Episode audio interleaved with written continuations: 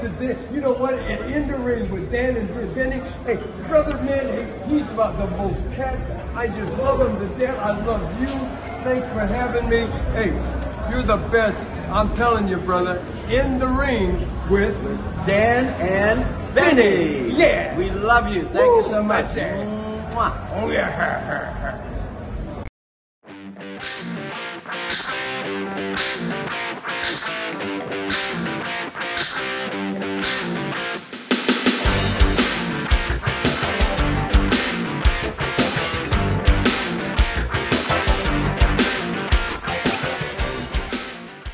Hello, friends, and welcome to another edition of Dan and Benny in the Ring. I'm Dan Spasino, joined as always by the playa himself, Benny Scala. Benny, how you doing, buddy?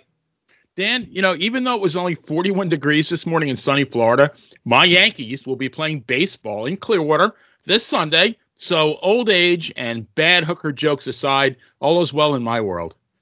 Yeah, well, we we said it last week. You know, as much as we love the Super Bowl, that's really the uh, the signal of the end of football season and the start of baseball season because the catch pitchers and catchers are uh, reported last week, and now we can really get the fun going. Absolutely. And um, as as an Orioles fan, I do hope your Yankees do just as well as they did last year.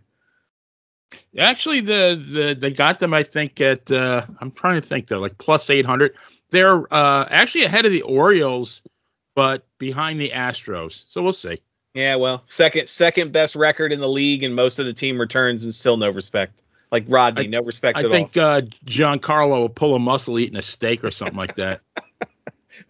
Yeah, you'll be all right. But uh, you know, ba- all baseball references aside, got them out of the way early. Benny, we got a great show planned for tonight. We've got a returning guest. You always love to talk about your slashes, your man of, man of many hats. Uh, we've got one tonight and a returning guest. Like I said, uh, somebody we had a lot of fun talking to last time. Why don't you tell everybody who the uh, third face joining us this evening is? You know, Dan, this is one of my all-time favorite guests, and you know, one of the many things I've learned in the three plus years we've been doing this is that some of the best heels in the wrestling business are actually some of the the best people in the real world, and our guest is truly one of them. You know, whether you know him as Downtown Bruno, Uptown Bruno, or Harvey Wippleman, and whether you loved him or hated him, one thing's for sure, you never ignored him. And I'm very ha- happy to welcome Bruno Lauer back to Dan and Benny in the ring. Bruno, welcome, my friend. hey, I always enjoy being on the show with y'all. I, I'm enjoying it uh, already. Um, I'm not a baseball fan because we don't have a uh, major league team in Memphis, so I, everything y'all were talking about up till now went completely over my head. Um, we've got a professional basketball team in Memphis, uh, the Memphis State Grizz. Tigers. Then Yeah. we've also got the Grizzlies, Mhm. and I think you know what I mean. I I do. I mean, you talk about a losing streak. As soon as we get Ja Morant back, what happens? He gets hurt instantly. I mean, gosh, so that's heartbreaking. But hey, I want to plug uh, Bluff City Wrestling, which is the real Memphis Wrestling. All it's right. uh, it's a promotion uh, in uh, the Memphis area. It's on TV in Memphis. I'm helping out there as a senior referee and helping All out right. stage duties. And uh, it's a great organization. And I just want to tell everybody that's listening to this and watching this to please go to the YouTube channel for Bluff City Wrestling and uh, City Wrestling, subscribe to it. And you'll see me on there referee, and I can still go for an old man. And there's a lot All of young, great talent on there. Uh, Johnny Dotson, Bullwhip Ballard, uh, uh, uh, uh, Brody Hawk, Big Chad. I mean, a bunch of great guys. And I and uh, Danny B. Good Jr., DJ Brown. So just that's my plug for Bluff City Wrestling, and I'll plug the other organization later, uh, towards the end that I worked for around Memphis as well. But uh, in the meantime, let's go. Yeah, absolutely. So, uh, Bruno, you know, some things are on a need to know basis, and this is something I needs to know. So we're officially on the road to WrestleMania, and this is the time of the year when everyone speculates about who's going to be inducted into the uh, WWE Hall of Fame. Now, many names are being bandied about, in- including, of course, yours, but there is one in particular with everybody saying, and no, I'm not talking about L.A. Knight. I'm talking about Bulldog Bob Brown. What do you think his chances are for induction? Well, I enjoyed the interview, fellas. Thanks a million. We'll see you next time. Jeez. but Bulldog Bob Brown, somebody I worked with in, in Central States territory back in the early to mid 80s on several occasions, has to be if not the worst, one of the worst people to ever actually get a push in our profession. He was terrible. His interviews sucked. His work sucked. His looks, they looked like Sergeant Carter from Gomer Pyle, but probably uh, uh, Frank Sutton, who played Sergeant Carter, probably would have been a better in-ring performer than Bulldog Bob Brown. He Yeah, was he would cut better promos too. What's that? I said he would cut better promos too, Sergeant Carter. Yeah, I think you're right. I mean, yeah, Bulldog Bob Brown is uh, you know, and I'm saying this for jokes. I know you're kidding, but I was gonna say my respect for your knowledge of wrestling just plummeted. Well, I, I was gonna say, Bruno, that uh, I probably have a better chance of waking up next to uh, Tom Brady's ex-wife than Bulldog Bob Brown does of having, you know, of, of being inducted into the WWE Hall of Fame. Is that fair no, enough? Yeah, and, and and by the way, she's here with me tonight, so uh, Oh, okay. yeah. Well, tell her I said hello. I'll see her next Well, week. Danny and Ben said hello, Gisele. Okay. He really, I mean, he looked like, you know, you know, Lane Seven, your pizza's ready. Um, Right. I just couldn't. I mean, I've been a wrestling fan since 1968, and I've like I've watched thousands and thousands of matches, and that's one guy I just can't get. I'm thinking like he must know somebody because he he, he I mean he looked like he was allergic to the gym. um, he he really couldn't speak very eloquently. His work was, you know, and you said he wasn't a very good person. So what am I He was a missing? here? terrible part. He was a liar. He was a. He, we were in uh, uh, Fort Scott. I believe it was Fort Scott, Kansas. I can't remember the exact town, but I believe it was Fort Scott. Uh, Bob Geigel wasn't there that night, so Bob Brown was was uh, taking care of the event, and he told me, you know, I was managing Earthquake Ferris against Bulldog that night, and he said when I come up in the apron at some point, he was going to headbutt me. He wanted me to get color, so I did. So the next day we got to TV, and I was all gaffed up and everything. And you know, Bob Geigel goes, "What happened? What? What? Why did you do that?" I said, uh, "Bulldog told me to," and he went, "I never did any such thing. Oh, jeez. oh After man. he told me to do it." right. So, yeah. So that's I'm not a, I wasn't a fan, and I always say this about people whether I liked him or didn't like him or hated him. I'm not glad he's dead. I don't wish him dead, and I'm sorry for his family or whatever that he's dead. You know, it's not a dying offense. You know, it's like you know, if he was a child molester or a rapist or something. But I'm not happy he's dead. I, I'm not that type of person. But I'm just, I don't. I'm, I'm not going to sit here and lie and act like I shed any tears either. You know, I'm just going to be truthful. You know, it's really funny because that that title, that Central States uh, Championship, was a very prestigious title. And you look at the names of the people that won that thing; it's like a who's who. Like it could be a Hall of Fame all in itself. But then you see like Bob Brown won it 13 times. Like what the hell? Yeah, because I mean, I was privileged enough to manage uh, Central States champion Earthquake Ferris, and also the Central States tag team champions. Two guys that are really dear to my heart. One of them's no longer with us. Is the Batten twins. Oh yeah, okay. I love those guys. Brad Uh, and Brad and Bart, right? I think they were. yeah, exactly. Brad Okay. Bradley J Bradley J Batten um, left us a few years ago, and uh, it's a shame. I love those guys. Hmm. Matter of fact, when I went, they were always baby faces in the Central States. When I came in, they went to Bob Geigel and Rip Rogers, who was helping with the booking at the time, and specifically wanted to turn heel so I could be their manager. And we traveled together the whole time I was in the territory for that run, and we got along great. They turned heel. We got over well together. We were great. T- you know what sucks? Those guys were ahead of their time because at that time WWE was using the Barbarian and the Warlord and the Road Warrior. You know the big U. You know the the, Right. the uh, uh, what was it? Uh, Akeem and Boss Man, whatever. Big huge guys, John Studd and uh, and uh, Bundy. If the Batten twins were in their prime right now, they would absolutely, if not be in the main roster of WWE, they'd definitely be in NXT because they were, you know, nowadays smaller guys are more, you know, used in the business. So it's just a shame they were ahead of their time. They were hell of a They were. team. I mean, they were a very well functioning tag team, though. Absolutely. We had a great time together. We had a good vibe together. You know, I don't really like to travel with too many people. You know, I mostly I travel alone. Uh, I enjoyed traveling with them. I always enjoyed traveling with the King, Jerry Lawler, my mentor. enjoyed traveling with The Rock, of course. And then the guy I traveled with for the longest, Steve Lombardi, my good friend, Brooklyn Brawler. We Oh, traveled together for 30 years. But uh, the times I was with the Battens, though, we got along really, really well. And I really, really hate that uh, we lost Bradley. Hmm. Well, I didn't mean to bring the interview down. no, no, you're No, you're all right. you're fine. It's you know, it's actually funny. You, you mentioned Lawler and and your shirt. You know, uh, Benny does a, a fri- another show. Um, I, I we license him out like merchandise. You know, called uh, Wrestling Remembered. And, and the, the last, correct me if I'm wrong, Benny. The last episode y'all did was on gimmick matches Yes. And and I mean uh, Bruno, nobody did gimmick matches like Memphis. Memphis had them all. You know, loser leaves town, hair versus hair, etc. Uh, you know, not just Memphis, but just your time in wrestling in general got me thinking. Did you have a favorite gimmick match? I know I had a least favorite when when I was Harvina and won the the uh, WWF Ladies Championship. Um, we set the business back 30 years or more.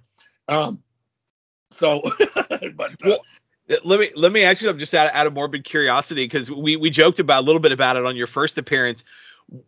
W- w- did you you realize you you set the stage you know for for all the uh occasional head shakes that the Harvina brings on if it wasn't for Harvina we never would have had Santina winning the Miss Messel Miss, Miss right. WrestleMania Battle Trendsetter. Royal Yep. so I mean you were a trailblazer I apologize.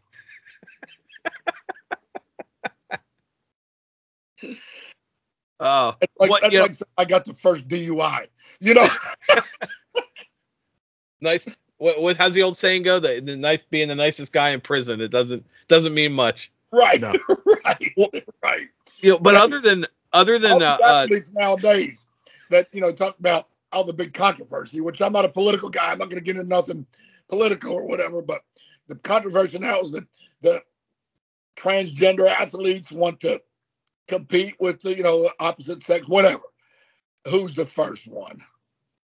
True, It like I said, Bruce you Jenner. It you was were, you, you were a trailblazer. Man, man, uh, well, I guess I guess man ahead of your time might not be the right term for it, but man, man ahead of your time. But but you mentioned to kind of c- continue with your original thought. You talked about traveling with Jerry. You also talked about traveling with The Rock, and um, you, you mentioned having a special relationship with with. All right, I guess I, I can say The Rock now because Dwayne Johnson owns that moniker. Um, but in re you know he's been all over the news recently uh you know he, he's back as it were um i'm curious what your thoughts are to see the rock and i mean vest be you know uh, uh jaw jacking with the crowd like this is textbook hollywood rock. Uh back in the he's back in the ring. He's appearing on tv uh regular basis cutting epic promos. Uh one so two things. One how do you feel about seeing the rock back on tv and how do you feel about just how easy it was? Almost like you know they they say sometimes some people it's like you never left. How smooth it was for him to go back to being a heel. Well, I mean, he's one of the best there ever was. And, you know, not being in these meetings or whatever, I don't know if that was planned or not, or as smart and slick minded as he is for the business, if that was legitimately uh, uh, organic, that the people just turned on him for, you know, because of what's been going on in the stories and whatnot, then he's very, very one of the most intelligent people I've ever met. He just pivoted on the spot. You know, like if the play don't go right in the NFL, what do they do? They call an audible, right? Well, I, I believe he just pivoted, and I mean, he's one of the best. There, there's no question, no no discussion, not even no debate. He's one of the top ten, if not the top five of all time, as far as the talent. And you know, we're, we're not going to get into the little semantics. Well, this guy has a better arm drag, or this guy. Let's talk about who drew the most money. That's the, what who's the best worker. Bottom line. Okay. Yeah. Mm-hmm. Like number one is Hulk Hogan. No ifs, ands, buts, or maybes. And Dwayne himself will tell you that. Period.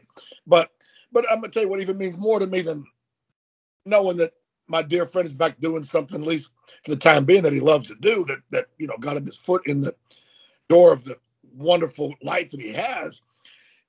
Excuse me. He was the master of ceremonies, or whatever you call it, NASCAR, the Daytona 500 the other day, and you can look this up on the YouTube.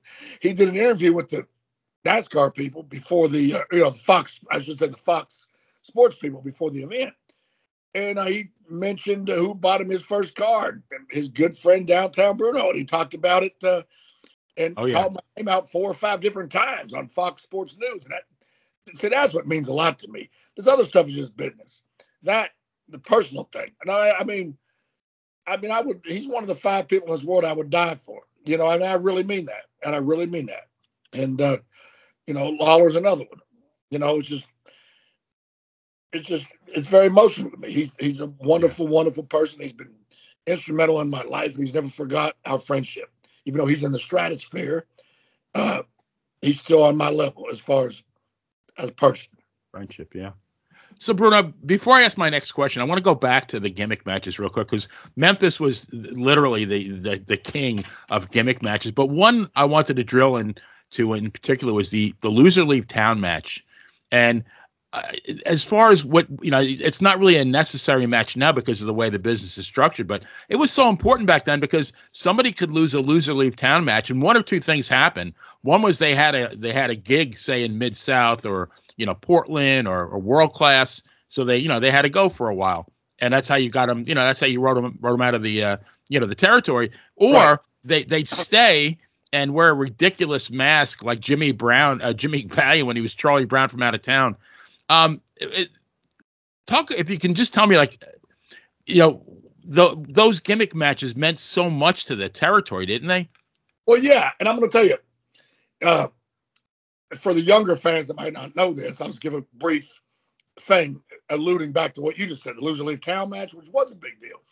Years ago, as y'all know, but a lot, like I said, younger people may not realize this. Before WWE and these other organizations that I won't name, but other ones that are nationwide or worldwide or whatever, um, every part of the country had its own territory. We called it a region, regional. Like even WWE, what used to be WWWF, And, And it was it was- Northeast. Northeast, New York, uh, uh, you know, Connecticut, Maryland, Jersey, yeah. or whatever. Okay, Memphis territory, like you said, Portland, world class, Kansas City, Minneapolis, San Antonio, Dallas, Tampa, Alabama, the Carolinas, yeah. Louisiana, whatever. There was territory after territory. So to go back to like comment on what you said, yeah, like if if I was getting ready to leave, either by choice or because you know Lawler or whatever said, man, you need to move on for a while. You're getting stale. Whatever. I would make some calls and get a starting date in Alabama or or in Louisiana or wherever I would go. Or it could be the opposite thing. Uh, you know, maybe I wanted to go for whatever reason. So lose or leave town, uh, downtown Bruno against so and so. And if I lose or my guy loses, I have to leave. So then, like you said, I'd go to that Continental, which was Alabama. I, I went to uh, Kansas City, wherever I went. Well, nobody in Memphis territory could see that TV because it was regional, so they didn't know. You know what I mean? It, it, it wasn't like, like you said, like WWE lose or leave town. Right. Well, you know, then I'd have a ridiculous master, you know whatever. But it was just, yeah. If I'd leave Memphis, I'd go to somewhere else, and then I'd come back to Memphis in nine months or a year or whatever they said the, the terms were. Because, but the other thing is too, there's ways around everything in our business. You can make logic. Like if they said downtown Bruno has to leave for a year, maybe they needed me to come back after six months, or I wanted to come back after six months. They could work something out. Like okay, if I don't know if Mr. X beats Jerry the King Lawler, then he can, downtown Bruno's suspension Right. is lifted. You know, he could do anything. But Always, yeah. yeah, but there's a good story about that. I'm glad you brought that up. Here's the deal, and I had to preface this about the territory, so the younger listeners or viewers, whatever, would want to understand this. Um, in 1987, they were going to do a deal where Billy Travis lost a loser leave town match. I'm the one that caused it as the bad guy, you know, villain manager. Uh, He was uh, going against Pat Tanaka, and I caused. I don't remember how I did it, but I caused Billy Travis the match. He had to leave town. Well, they already had him a starting date in San Antonio, the, you know, the Southwest Championship Wrestling. Mhm. Well, he was all set to go down there, whatever. So we did the loser leave town. He lost the match, was going there. That week, they closed down. Southwest closed down. So Billy was a a man without a country. He was leaving to go to work there. And then there was no, no more, no more there to go to work to. oh crap, we just you know we were working a deal, and they brought somebody up from there. It was almost like a trade, like they do in NFL or, or NBA or whatever. Right. They I don't remember who it was they brought up from San Antonio to come to to Memphis. Uh, I can't remember to be honest with you, but anyway, it was like oh my god, we just screwed Billy Travis unintentionally. So what they did was they had him come back as the BT Express. BT Billy Travis. Yep. He had a mask on it, had BT on it. And of course everybody knew it was him. And and you know, me, the bad guy manager, of course, I'm frustrated as hell. I, that's Billy Travis. Come on, Eddie Marlin. You know that's Billy Travis, blah, blah, blah. So they end up finally working the deal. And it really got over good, thankfully, because it wasn't like we were trying to deceive the people. You know that we, wanted them to know it was Billy Travis, and it was like sticking it up my butt. You know, so we worked the deal. We worked the deal, and Eddie Marlin finally said, "You can rip the mask off of him, prove it's Billy Travis, then he's out of here." So, uh, we turned Paul Diamond heel, who was his big friend, you know, make believe friend, you know, tag team partner, whatever. I bribed him with some money, or what I can't remember exactly how we went into it but he ended up ripping the mask off of him. I gave Paul Diamond all the money, and then Billy Travis was out of there.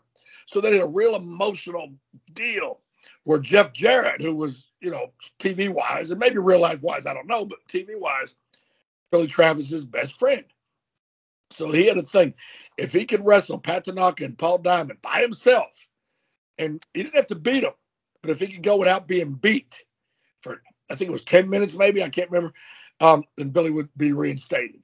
Of course, Jeff fought like, you know, cats and dogs. It was like a real valiant effort. He hung in there for 10 minutes, Right. got his hand raised. Billy Travis got to come back. And people were like crying. It was like, that's back before everything was out in the open, you know, and people were literally crying. Oh, yeah. crying. So Yeah. that's funny you brought that up. That was huge. That was really, and we drew big money. Yeah. Yeah. You, you know, it's funny. I, I didn't mean to cut you off, Benny. I'm sorry. I remember when um uh, he was having kind of his career renaissance when Hulk Hogan went back to the WWE for the second time, and they did the whole Mr. America storyline where he he he got fi- Hulk Hogan got fired, and then Mr. America came in, Right. and it was funny because how like reading some of the early this was the early days of like message boards how many people thought that was such a like like we're acting like that was a unique concept they've never seen before. The veteran under the mask everyone knows who it is but we can't we have to pretend like we don't and it was funny like you know oh, that oh I, that's that's like like benny said that's you know out of uh, downtown from out of town you know that's that's all these that you know giant machine that's all these people we know who it is but we can't Rider. you know yeah. yeah and and and they it was it was i don't know just always funny to to me how it had been so long since people had seen it you know Right. And I can't say that the Billy Travis one was the first one. It probably wasn't. to be right honest with you. But it's still it, it in Memphis it was huge. It- it- it worked. It really worked. You know, Bruno, that's that's a perfect segue into the next question because I wanted to stay old school for a minute and talk about the old studio wrestling uh, shows. So to me, it's it's just it still is amazing how how epic moments were created in a in a TV studio. What I mean, how many people were in the show in Memphis? Maybe a couple of hundred. And uh, you know, all the storylines were created and advanced, and you know, how many tickets were sold uh, to the Mid South Coliseum just in in front of that uh, that broadcast booth with with uh, Lance Russell and Dave Brown. And, you know, it- whether it be an interview, a sneak attack, a swerve. And, you know, back then there was no creative writing staff like they have now. They just had the promoter and a, and a booker. So my question is, how is so much created with, with just so little resources? It's amazing to me. You know what? Because here's the thing. I've said this a thousand times about the business. It's first of all, it takes a minute to learn and a lifetime to master. Uh, but like the other thing is people have taken something that wasn't broken and tried to fix it. It was it, now it's got to, to the point where it's just too far gone. We can never get it back to like it was. It was uh, so basic back then. We just we didn't need all this extra stuff. It was so big, like the emotions. Like Billy Travis was, was Jeff Jarrett's best friend, and we screwed him over, and Jeff fought tooth and nail to get him back, and things like that. You know, we had people crying, not only for that, but other. Know, we, here's the thing, and Bill Dundee said this on an interview he did once, and he's right. We the people believed in us, in us, and what we did on, on the studio because we believed in it. See, we would work ourselves into a shoot back then. You know, I never disrespected the business. And I'm never going to sit here on your great podcast or anybody else's and lay out in intricate detail how we do what we do and spoil the magic. But back then, you know, like what we're doing now would be unheard of. You know what I mean? Mhm. If we protected the business, Right. I might not be able to convince people everything we're doing is is real, but I can convince them I'm real. You know, and I mean I worked myself into a shoot, and you know I appreciate what you said earlier that I'm a very nice guy. Thank you, and I am. Bruno Lauer's a nice guy, and when downtown Bruno's a babyface, downtown Bruno's a nice guy too. But by God, back in those days when I was making my living and helping other people make their living by being a heel, downtown Bruno's the worst son of a bitch you'll ever meet in your life. And I'm going to make sure that everybody understand. I mean, I'm not going to, you know, in a grocery store yelling at an old lady and say, I hope you die. I mean, that's cheap eat. I'm going to be cocky. Yeah, I'll give you an autograph. Be the best one you ever had. You know, I'll be a heel, but a cocky one. But by God, I'm going to be a heel. I'm not going to be a heel trying to wink at the people and and, and uh, make them uh, think, oh, I'm just pretending. We invested ourselves into what we were doing, and in turn, I believe the people invested themselves into it. That's what it was, and it was reality based. People could understand that, like if two or three guys beat the shit out of, you know, Doug Gilbert, left him laying in a pool of his own blood. When Eddie Gilbert came running out of the back with like just trunks on it, now like a towel around him, and you know, still soap on him, and in barefoot because he was in the shower. You know, somebody told him they're beating up your brother. He'd come out there and he'd make an interview with passion and anger. I mean, how could you not believe it? I mean, Eddie Gilbert, I'll never forget that. He came out there almost in tears, and he was furious because they were beating up his brother, or it might have been his dad. I'm just saying, oh, you know, whatever. Just basically, we worked ourselves into a shoot. How would I act if this was really happening? That's what we did, and the people bought into it.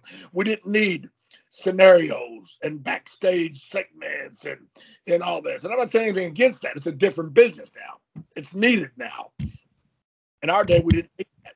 We just needed the reality of it. You know, like, you know, I think your mother's no good. And if I ever see her, I'm gonna tell her to quit calling my my house. There was no cell phones then. Quit calling my house. I'm not dating your mother. She's no good. And then you'd be furious. And people would say, How can he say that about so and so's mother? And you know, they would believe it. They can relate to that. They can't relate to all this other bullshit that doesn't, you know, in reality doesn't happen. Yeah. Now, on the flip side, though, Bruno, did did an old? You said you didn't cut any heel promos on an old lady at the grocery store, but did an old lady cut a heel promo on you? Oh my God! Everywhere I went, I mean, Right. back then, I'm telling you, it was. Nobody understands how seriously the fans of the Memphis territory took what we did. I mean, when I would leave the Coliseum or the Evansville Coliseum or the Louisville Garden or wherever, uh, Nashville Fairgrounds, we didn't have a lot of security like we got now. People were spitting at your car, throwing things at your car, uh, you know, spitting tobacco. Throw, I mean, it was just everywhere you went. I remember one time I was in the Alabama territory, which was a very good place, Continental. Right. And I was getting gas at a gas station. It was right after me and Sid, Lord Humongous, did a number on Wendell Cooley, who was one of the big good guys there. Oh yeah. This this redneck looking guy walked up to me. I was getting gas. He goes, I know who you are. Where's Lord Humongous? He's not here to protect you, is he? Let me tell you something. I see what you did to Wendell Cooley. Let me see if you can do it to me, you or F and all. I mean, I, I was legitimately nervous. There was an African American, little older man there. Not like elderly, but you know, at that time I was like 26 or something. This guy was probably 45, you know, whatever. Uh, he walked over, he goes, What's going on here? That's downtown Bruno. He he he did this and that to Wendell Cooley. I'm fitting to show him something. The old black guy said, That ain't downtown Bruno. That's the guy that works for me on my farm. Will, will you hurry up and get your gas and get back over there? You got to get back over there, man. We need you over there. He goes, Oh man, I'm sorry. You just look like downtown Bruno. I said, Man, I'm not no downtown Bruno. That guy left. And then the black guy goes, and get on out of here, man. These people, they'll, they'll kill you. He goes, I'll never forget that. I don't know who that man is or if he's still alive or if he's going to watch this or whatever, but if he remembers that, I never forgot that. I even wrote, I even talked about it in my book when I did that book years ago. Wow. I never forget that guy saved my ass out of just kindness. Yeah. So that's how it was back then, man. That's how it was. Well, I mean, not not just you know, not not just back then. I mean, Benny gets swarmed going to the gas station today. So that's by groupies. That's not by, you know, yeah, I guess that's true. Yeah, you you don't have people slashing your, the tires on your rental including car. Tom Brady's wife. She was there the last time. Be quiet. She's sitting right over here. I'm sorry. All right, yeah. If, right, right. Shh. See, oh, it'll be our secret. Yeah. Uh, you I'm know, already- to- I'm gonna tell you, it's pissing me off because five, six times since we've been on here, Taylor Swift has been texting me. I'm trying to keep a low profile. She won't fucking leave me alone. I mean, what is she going to do with Travis Kelce when she's going to have Bruno, right? well, that's the thing. That's a big front. She, she- he's just being like a cover up for me. You know, it's uh, That's it's, really what it is. He's just, yeah, he's providing uh, cover for you. yeah. So the next big celebrity item. You, That's here- Dan and Benny exclusive. You heard it here first. So what's what's going to be our uh, celebrity company? Uh, uh, Bruce Swift. What are we going to call ourselves? I don't know. Got to think about that one. You know, and and Beyonce, she won't leave me alone either. And she says, "Oh, we'll call it Yeah, you- We'll call it Bruance." I mean, she she she released a country album just to try and get your attention. So That's exactly right. you got you got it all all worked out. yeah. Hit me some more. Let's talk. I was I'm having a great time, but this is a lot of fun. Oh, why? He, he wears gloves on it. It's because his cell phone's so hot. Because they're they're they're blasting him with these text messages. See, see now, now I feel bad. We're we're having such a good time. Um, look, you know, going down the list of, of notes we wanted to talk about. Uh, unfortunately, I kind of want to get sad and dark for a second. The uh, wrestling world, you know, was was rocked by the news about two weeks ago. Um, uh, Billy Jack Haynes was arrested for the murder of his wife, and uh, I was just curious if you'd worked with him at all. Um, any any thoughts there? Yeah, I mean, he came to Memphis towards the end of his career and spent, I don't know, I think like maybe nine months in the territory, or whatever. Oh wow, okay. He came in as a heel, left as a babyface. Um, and uh, I traveled with him some. Well, you know, he'd roll with me a, a few. Ca- um, I always got along with him. Never had any uh, issues with him. I see. I, I see. Uh, he's been broken down with emotion. He had to walk out of the uh, interview. there he is.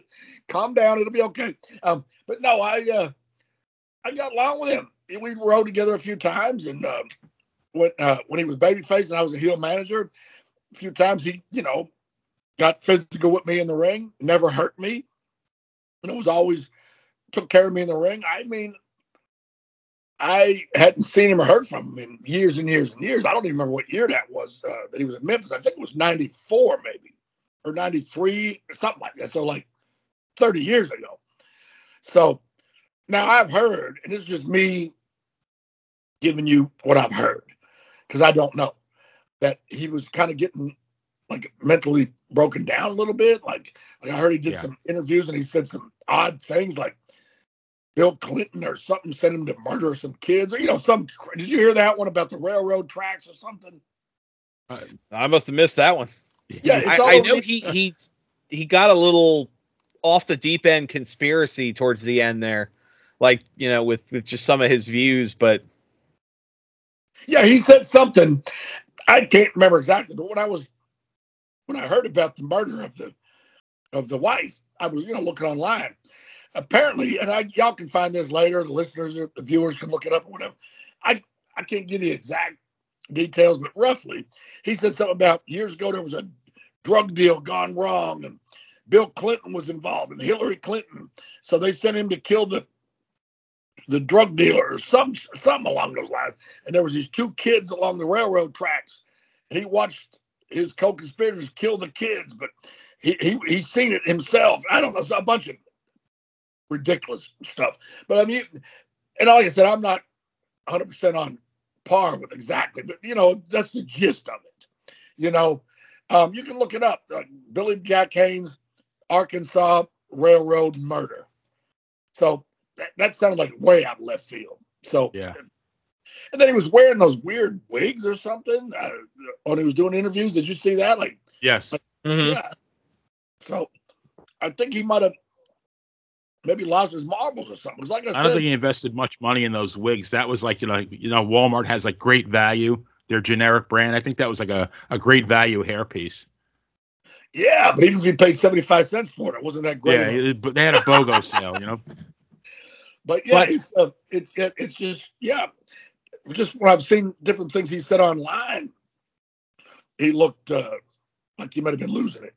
But as far as the murder of the wife or whatever, what can I say? I I don't know. I wasn't there. I hadn't Yeah. any communication with him or anything, so I don't know anything about what happened. And just I would feel like maybe that if he did lose his mind, Alzheimer's or dementia or what have you, then that would I'm not saying justify it by any means, but explain it. How about that? Yeah. No, that makes sense. Yeah. Mhm. Yeah, I can understand that. Yeah. But I'm he's never said or did anything to me that would make me um, have any complaints about him as a, on a personal level. So, you know, I can't I, I mean, I just I hope it's all, you know. Well, I mean, I was hoping it all works out. It, it can't work out. The woman is is dead, you know, but I just I don't know what happened. So I'm going to make it cheerful again because I know Bruno, you have your phone on Do Not Disturb, and I'm, you know, both Dan and I are numbers guys. I worked in finance all my career, and I am going to put the under over when you take that phone up at Do Not Disturb after you're done with Dan and Benny, and I'm going to guess you're going to have 987 text messages from women in need of your services. Dan, what what number are you going to? What do you think, Dan? Uh, well, it's if it's closest without going over uh, one dollar, Bob. But um, yeah, I mean, eh, I don't know. How much how much interview we got left? Thirty minutes. Ben's busy. It's got to be at least six or seven hundred easy. I'm I going to, mean, yeah, it's going to be in, the, you know, at least between 500 yeah, and and, and and we've already, like you said, Dan and Benny exclusive. We established at least half of them are going to be from Taylor Swift. So That's right. That's right. Right. And then yeah, well, it's gonna maybe I'm I overestimated because Gisele Brady's in the room already, so you know he's not gonna get those texts because she's right there. She can poke him in the ribs. Right. so, hey, I got a good name for when me and Taylor Swift get together. How about Swoono? there you go. I love it. Perfect. That'll be that'll be on Pro Wrestling Tees next week. Right. There you Number go. one seller. Speaking of pro wrestling tees, let's throw another cheap plug in there. You can get downtown Bruno shirts on pro wrestling tees. There's one Oh, that good. says All right. downtown Bruno. It's like Mama says it bees that way sometimes. And the other one just says I'm a downtown Bruno guy. Come on, Nice. Bruno needs a new pair of shoes. Go on pro wrestling Absolutely. tees, buy the downtown. Well, you gotta. I mean, you, you got all those women you got to keep up with too. That costs money. That ain't cheap. Oh no, Taylor Swift takes care of everything. Oh, she does. All right. Okay. All right. Hey, by the way, before her lawyers start suing all of us, it's all sarcastic, folks. Yep. Kayfabe. Right. So Bruno, uh, I think if my numbers are right again, I think this is your 45th year in professional wrestling. You started in '79.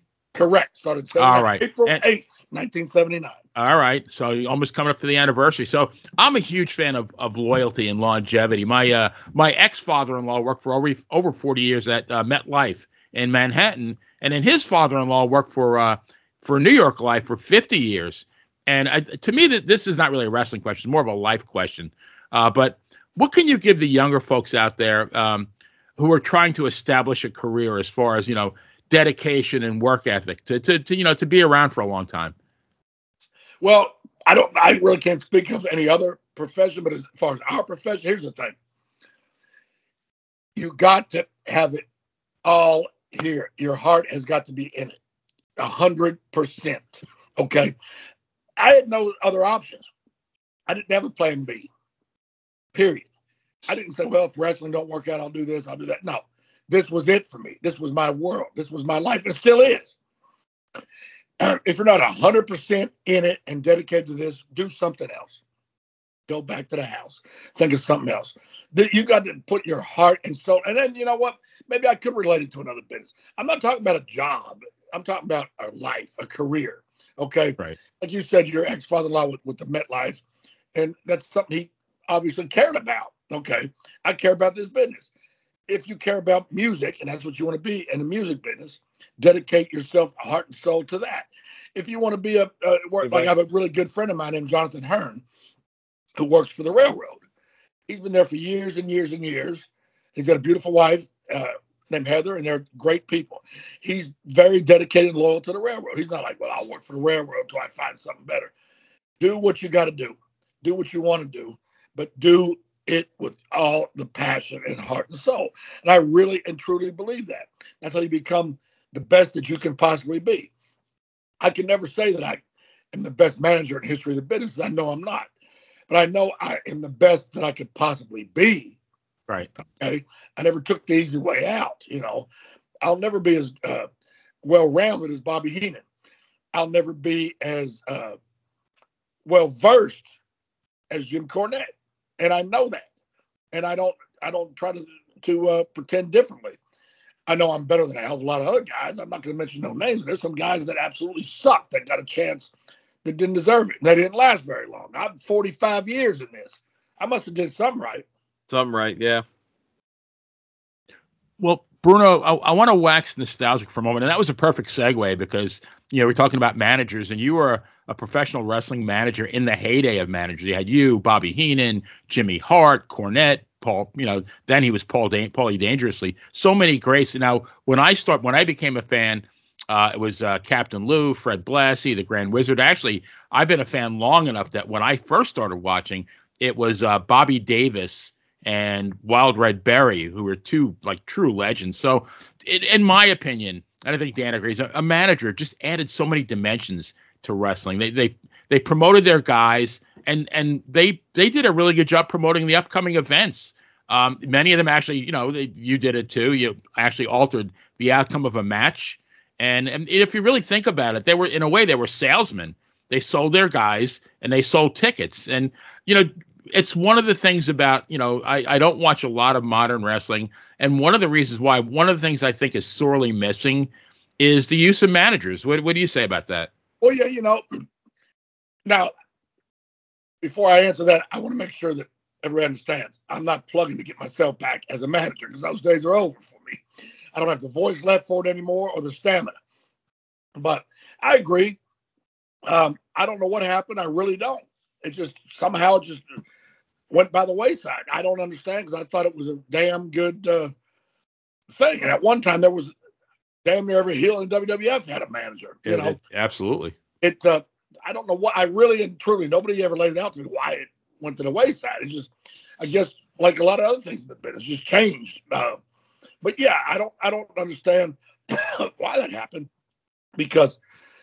But when I see now that there's no territories, there's no place for a manager to learn, you know, because like I do a few independent shots for different people uh, when the price is right, when they need me, and I'm, I'm happy to do it. Plus, the promotion that I work for, Bluff City Wrestling and Pro Wrestling Mid South, out of Dyersburg, Tennessee, which I'll talk about that before we sign off. But, but uh, other than that, these guys are just doing here and there, how are they going to learn to be a manager if they don't do repetition day after day after day after day after day? I was doing it five, six, seven days a week, sometimes twice in one day. So I had no choice but get better or get it, be out of the business. You know what I mean? So that's one thing. And now that there's no territories and these guys can't do it six, seven days a week like I did when I was starting out, how are they going to get better? And when you got writers telling you what to say, all you're doing is using your voice to say what the writer thinks. You know, there's no uh, personality to it anymore. You know what I'm saying? You're just right. reading. You know, I would all I was was an enhanced version of myself, particularly when I was downtown Bruno. But even Harvey Wippleman, nobody wrote me out with, you know, remember this word for word. I couldn't do it. There's no effing way I could have done it. You know, these guys now, they don't have the experience or the or the wherewithal to just go out and uh, yep. You know, uh, it's like this here. Okay. Bruno Lauer right here, right? We're sitting here talking, right?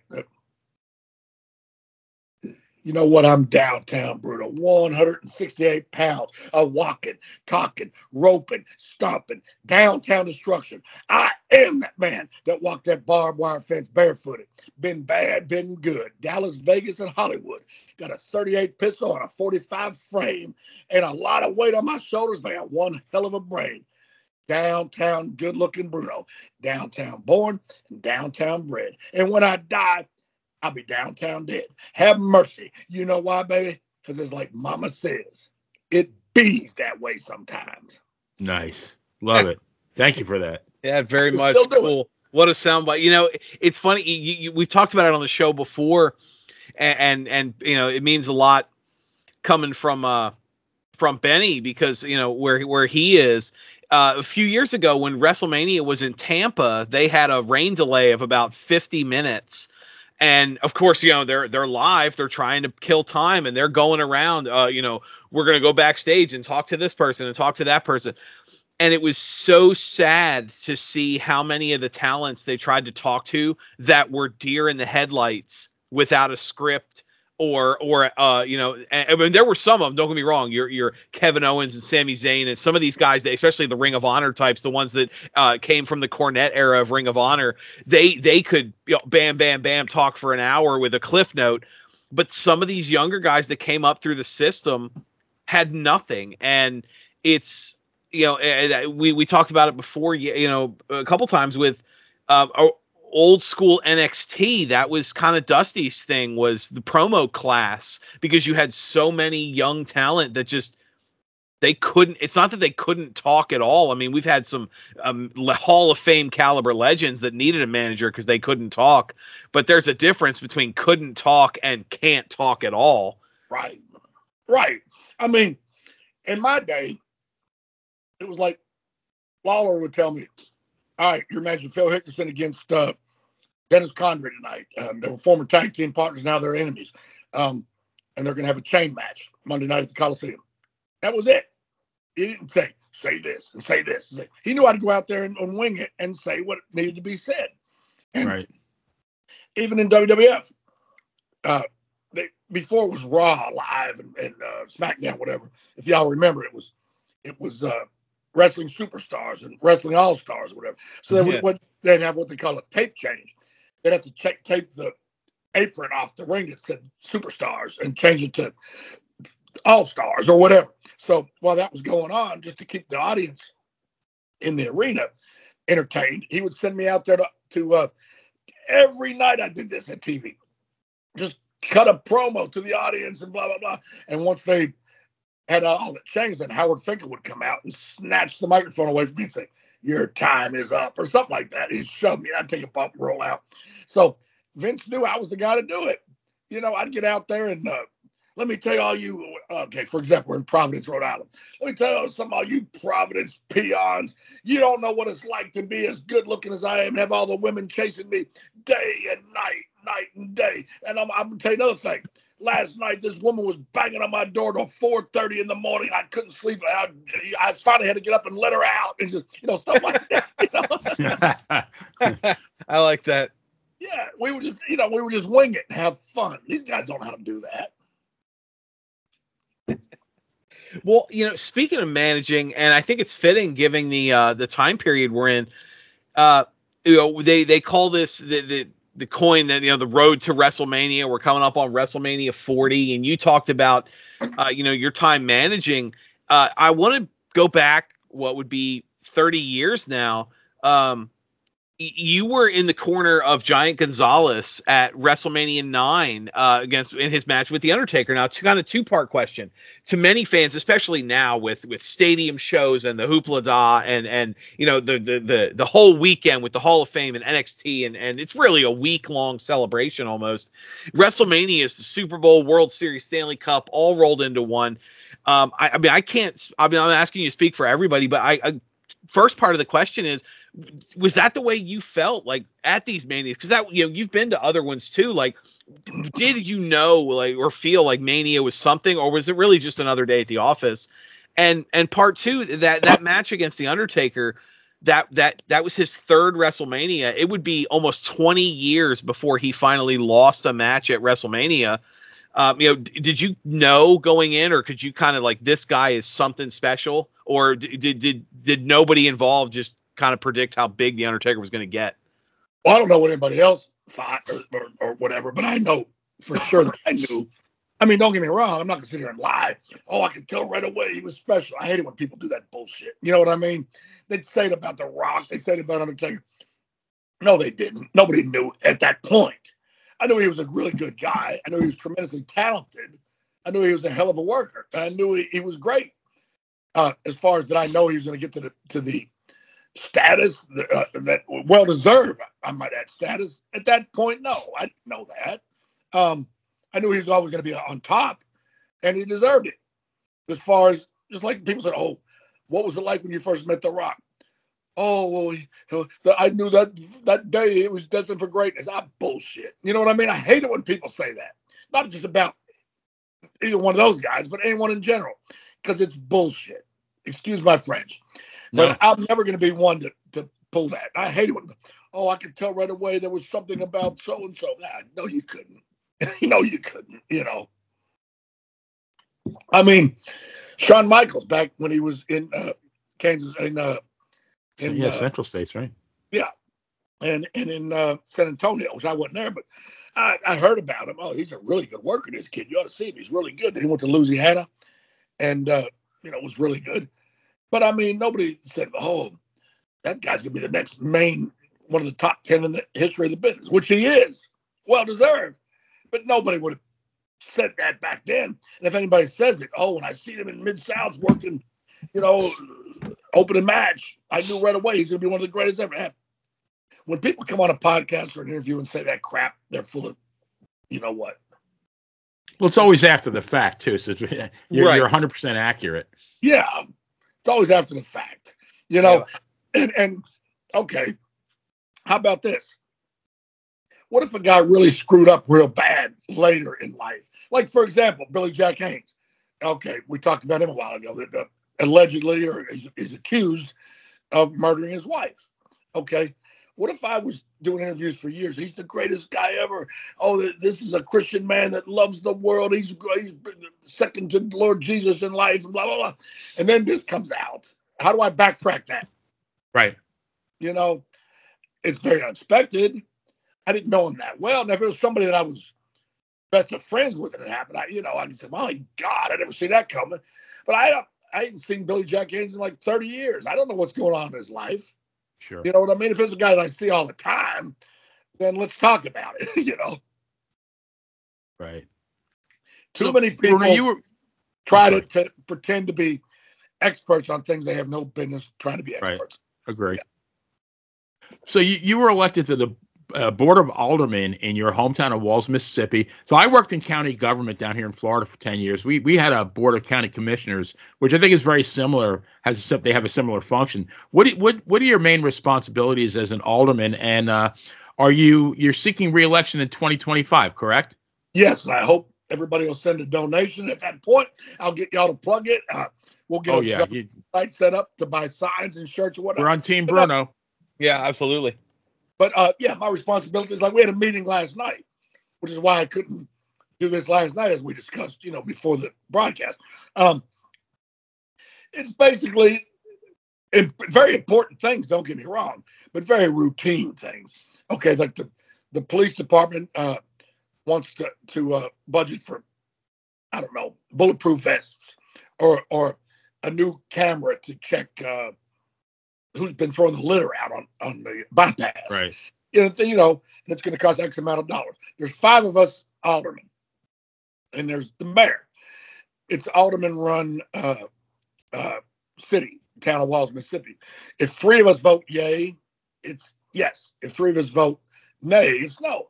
Um, the only time the mayor gets to say, then the mayor can recommend, the mayor can, you know, do whatever.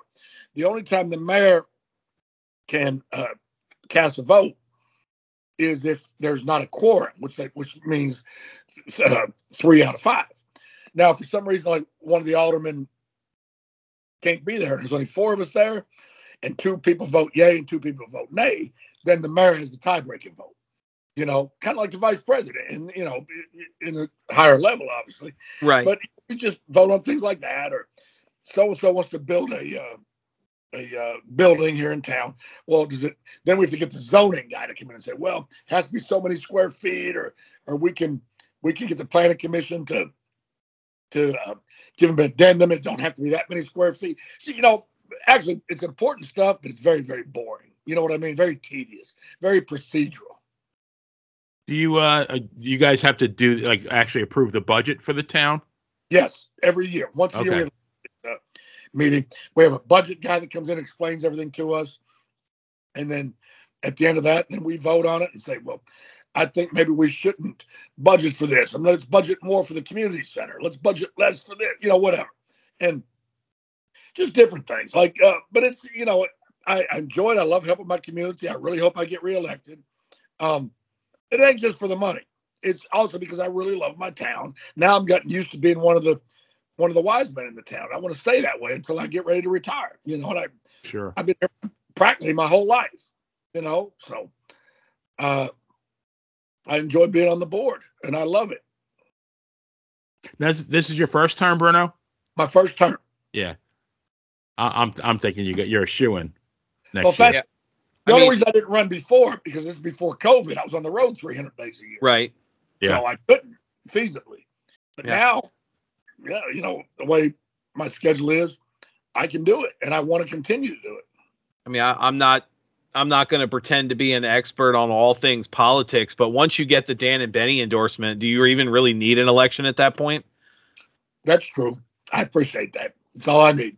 I mean, you, you know, you, you just have a have have you know ta do it do a, a makeshift concert with one of your uh, one of your lady friends, and that'd be all the funds you'd ever need right there. I know, but I don't want Gisele and Taylor fighting, and then Beyonce too. She, when she gets involved, then then Jay Z will come down and want to fight me. And, you know, just you know, and it just I don't want to get into all that with them. And 'cause I had, I had my thing with Serena Williams years ago. Now her oh. husband, is that you know, it's just, it's just it's just hard. You know, Dan, even as the player, I, I stand in awe of Bruno as far as the lady action. And I can't say this enough. It's all a joke, people. Put down your computers, put down your keyboards, put down your iPhones, just watch. Stop Googling. Right. Yes, stop. I've never met none of them. Ah, Seems funny. Well, you know, Benny, uh, another great show. Uh, Always fun talking to you. Uh, Bruno, final question for me. Other than uh, other than politics and and uh, you know, do you have any? Yeah, well, you got anything coming up you want to plug? Anything you want to talk about? Uh, maybe a, Well, a convention appearance or something like that. yeah, I want to tell everybody this. You know, I told you at the beginning of the broadcast about Bluff City Wrestling. Yep. I would hope that everyone would go on the YouTube and subscribe to the YouTube channel for Bluff City Wrestling. It's a great organization that I enjoy working with and working for. But also, I want to uh, tell everybody there's a uh, Comic Con in Jackson, Tennessee, March the 2nd, that I'll be involved in. Um, and then also, March the 16th, I'll be at Tupelo Con, Tupelo, Mississippi. It'll be me, Steve Keirn, Austin Idol, uh, Hollywood Jimmy, uh, uh, a, bu- a, bunch of local guys too, a bunch of great guys. Um, we'll be there to meet and greet all day, and then at, at night is the matches, and it's always a good event. That's in Tupelo, March 16th. Um, I'll be in Ripley, Tennessee for Pro Wrestling Mid South, March the 1st. And that night I'll be in Dyersburg, Tennessee for Pro Wrestling Mid South, March the 2nd. And I urge everyone to look up Pro, Wrestling- Pro Wrestling Mid South on their Google or whatever, too, on YouTube. It's a great organization. Golden Boy Greg Anthony, the champion there is a guy named Brandon Ray, is a great guy. Um, James Elliott and, and myself as the senior official there, uh, Tommy Boy Jones, uh, uh, Tyler Jordan, uh, just a great group of guys. So I want to take this opportunity to give them national exposure. You know, I think they would enjoy it and, and, and appreciate it. And lastly, uh, Downtown Bruno Bookings and Appearances. A good friend of mine named Dan Matthews has that on Facebook. If anybody wants to use me for an appearance, a booking, special referee, meet and greet, whatever, reach out to Downtown Bruno Bookings and Appearances. I personally have no social media, but my friend Dan Matthews runs that YouTube. Uh, I'm not YouTube, but a Facebook thing for me. So anybody wants to use me for anything or another podcast or whatever, we'll work it out through him, and I, I would appreciate it. And uh, in the meantime, I want to thank everybody uh, for watching. I want to thank y'all for having me. And uh, looks like Ben is uh, frozen.